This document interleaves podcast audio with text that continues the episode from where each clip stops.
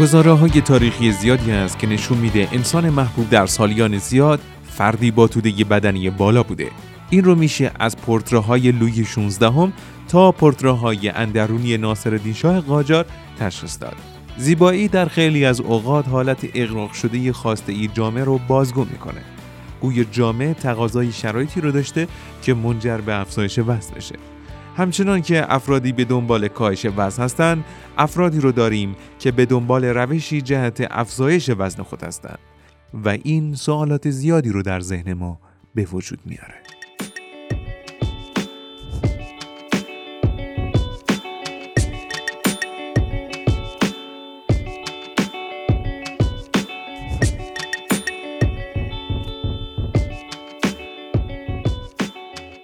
سلام به یکی دیگر از برنامه های سروم اطلاعات. خوش اومدین. انقدر موضوع این برنامه برای خود من عجیب بود که حالا بعد از معرفی مهمونمون خیلی دوست دارم ببینم اصلا چرا باید یه همچین درخواستی وجود داشته باشه. با سلام دکتر آرمان عرب هستم متخصص تغذیه و رژیم درمانی و امروز در خدمت شما هستیم با بحث رژیم های افزایش وزن. خیلی خوشحالیم دوباره در خدمتتون هستیم. چرا؟ واقعا چرا؟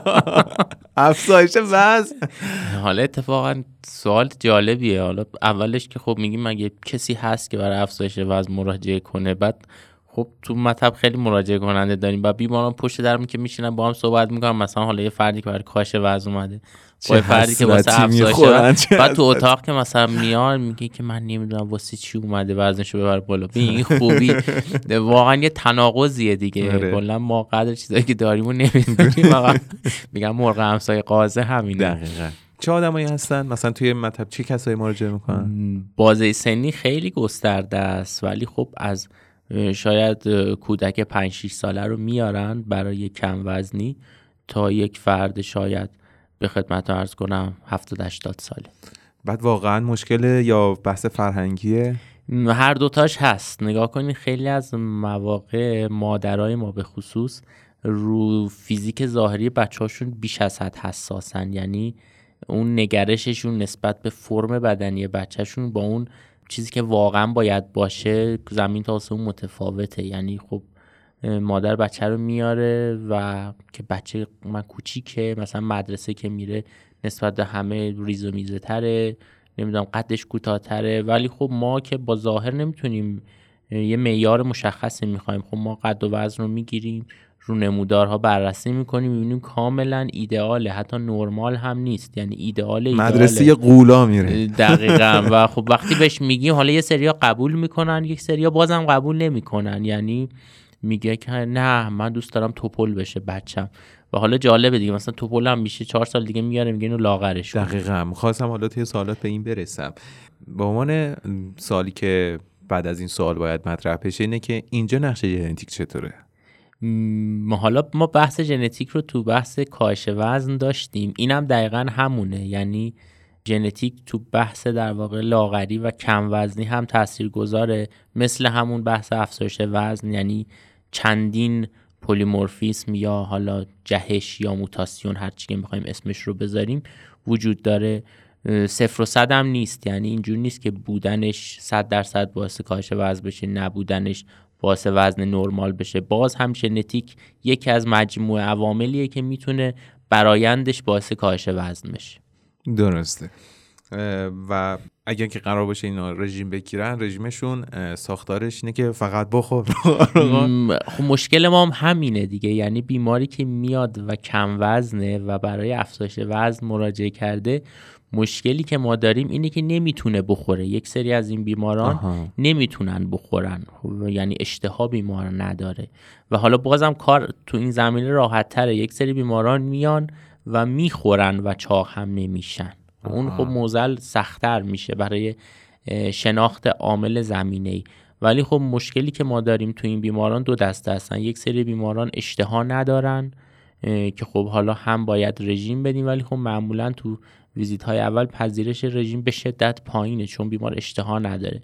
پس اول اشتهای بیمار رو باید ببریم بالا و انرژی دریافتیش رو ببریم بالا. آروم آروم اون رژیمی که میدیم بهش در واقع تبعیت از رژیم میره بالا. یعنی پذیرش رژیم برای بیمار خوب میشه و رفته رفته انرژی دریافتی میره بالا اشتهاش افزایش پیدا می‌کنه و وزنش هم میاد بالا. اما مشکل دوم افرادی که هر چه غذا می‌خورن چاق نمیشن اینه که ما باید بگردیم یا عامل زمینه ای پیدا بکنیم. مثلا سوء جذبی چیزی آفرین یا سوء جذب یا به خدمتتون بگم مشکلات تیرویدیه یه چیزی هست اون وسط که ممکنه در واقع به عنوان یا عامل زمینه داره ایفای نقش می‌کنه. خیلی از موارد هم میگردیم هیچ پیدا نمی‌کنیم.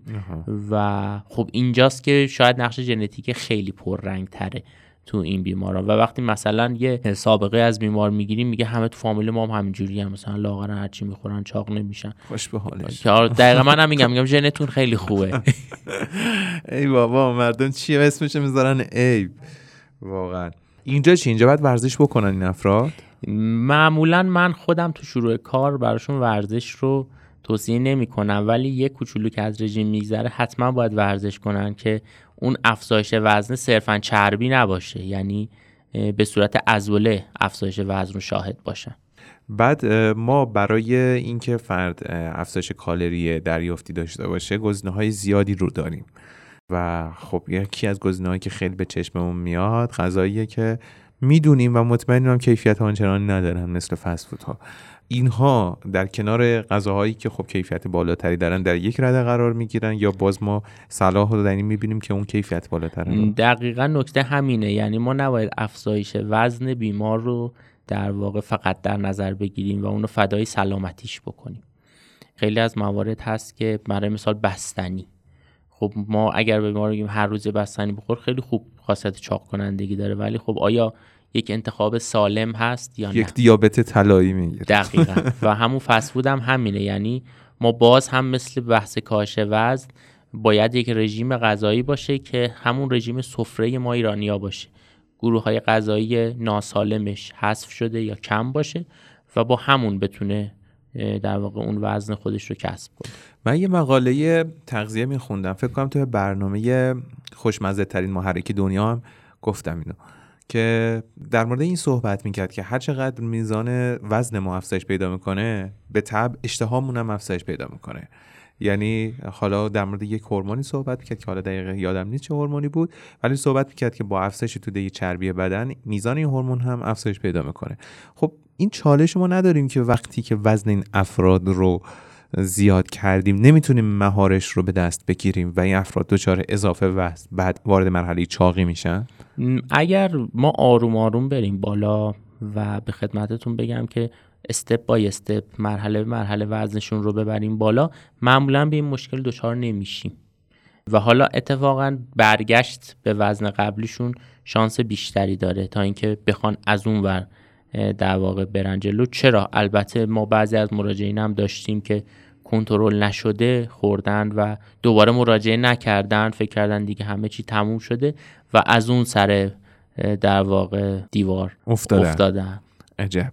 ردی سنی نقشی داره توی طراحی این رژیم صد درصد. آها بعد چی میشه؟ یعنی هر چقدر به سمت جوانی و میان سالی و بعد سن بالاتر میریم چه تغییری می‌کنه؟ گروه غذایی تغییر می‌کنه؟ معمولا نگاه کنی هرچی سن کمتره. یعنی ما تو بچه ها خیلی شاید پذیرش رژیم غذایی به اون سبک و سیاق بزرگسال واقعا پذیرش نداشته باشه. اینکه به بچه بگیم این ساعت اینو بخور. یعنی یک فشار مضاعفی بر خانواده تحمیل میشه. شاید در بچه ها استفاده از مکمل ها و داروها گزینه راحت تری باشه و آروم آروم بیایم سبک زندگیشون رو درست بکنیم تا بیایم حالا خیلی یک رژیم غذایی مدون شده بهشون بدیم. ولی در بزرگ سالا خب دادن رژیم غذایی شاید راحت تر باشه و پذیرشش هم بیشتر باشه. درسته. میزان کالری زیادی رو به بدن وارد می‌کنن. تاثیرات خلقی می‌تونن داشته باشن یا مثلا تاثیر عمل کردی hyperactive کنن. فعالیت فرد افزایش بدن یا برعکسش خمودی ایجاد بکنن یا نه اینجوری تاثیر رو ما در بیمار نمی‌بینیم نه اونقدر نیستن. نگاه کن قرار نیست برای مثال یک بیماری که 1200 کیلوکالری در روز نیاز داره ما بیایم بهش برای مثال 3000 کیلوکالری بدیم. مثلا پذیرش نداره بیمار در این حد. ما آروم آروم 200 تا 400 تا 500 تا اضافه می‌کنیم تا به اون وزن هدف برسیم. بنابراین نه تأثیری واقعا تاثیر منفی روی عملکرد بدن روی خلق و خوی فرد و روی فعالیت های روزانش نداره. چه بسا که حال بیمارم بهتر میشه. یعنی بیماری که به خصوص خانوم ها که جلو آین خودشون رو می‌بینن و شاید احساس تنفر بکنن از شیپ خودشون از فرم بدنی خودشون هر روز که می‌بینن یه کوچولو دارن چاقتر میشن و توپلتر میشن شاید یه حال خوبی بهشون میده و در واقع حال خانومی که تا دیروز مثلا افسرده بوده استراب داشته و شاید نسبت به ظاهر خودش شاکی بوده الان خیلی حالش بهتره. خیلی ممنون. بعد نمی‌دونم توصیه دارین در انتهای برنامه؟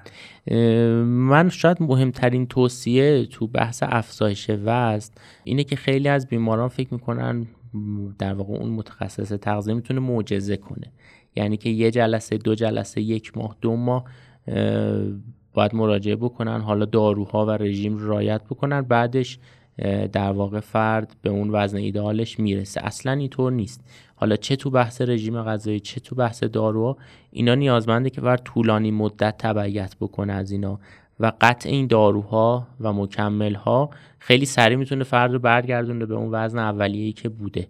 و حالا یه توصیه کلی که میشه با این داروها و رژیم غذایی تا جایی که در واقع متخصص تغذیه بهشون توصیه کرده برن جلو و طبق نظرات همون متخصص تغذیه خودشون آروم آروم داروها رو قطع بکنن و رون رژیمی که برای تثبیت طراحی میشه ادامه بدن تا انشالله رو همون وزن نهاییشون بتونن سالیان سال بمونن. خوب شد. درخواست دارای سوال کردین. از منظر تغذیه می‌پرسم. ما بعضی از داروها رو داریم در پزشکی که به عنوان آرزه جانبیش چاقیه. مثل کورتون ها یا مثلا داروهای دیگه که من توی ذهنم هست و کمتر شناخته شده.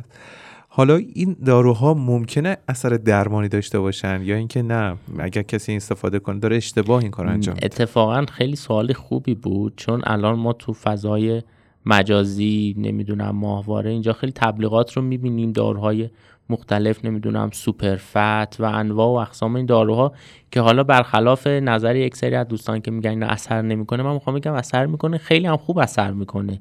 یعنی نزدیک به معجزه است اثرش. اما حالا اثر به چه شکله؟ اینا خب ترکیبات غیر مجازه کورتون داره به خدمتتون بگم داروهای تیرویدی هست. دقیقا اگر گفتم این وقت تبلیغ میشه. حتی در واقع ترکیبات آمفتامین و شیشه هست.